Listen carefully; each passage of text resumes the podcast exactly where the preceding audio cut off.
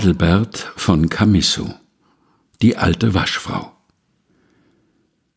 Du siehst geschäftig bei dem Linnen die alte dort im weißen Haar, die rüstigste der Wäscherinnen im sechsundsiebenzigsten Jahr.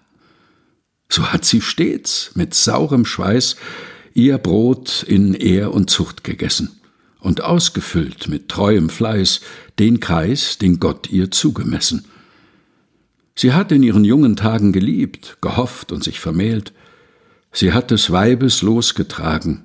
Die Sorgen haben nicht gefehlt. Sie hat den kranken Mann gepflegt, sie hat drei Kinder ihm geboren, sie hat ihn in das Grab gelegt und Glaub und Hoffnung nicht verloren. Da galt's die Kinder zu ernähren. Sie griff es an mit heiterm Mut, sie zog sie auf in Zucht und Ehren, der Fleiß, die Ordnung sind ihr gut zu suchen, ihren Unterhalt entließ sie segnend ihre Lieben, so stand sie nun allein und alt, ihr war ihr heitrer Mut geblieben.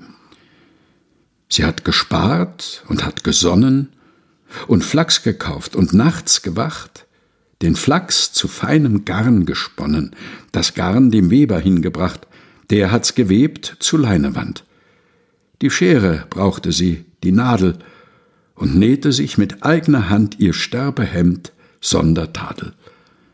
Ihr Hemd, ihr Sterbehemd, sie schätzt es, verwahrt's im Schrein am Ehrenplatz.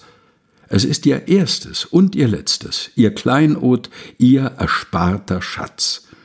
Sie legt es an, des Herrn Wort am Sonntag früh sich einzuprägen, dann legt sie's wohlgefällig fort, bis sie darin zur Ruh sie legen. Und ich? An meinem Abend wollte, ich hätte diesem Weibe gleich erfüllt, was ich erfüllen sollte, in meinen Grenzen und Bereich.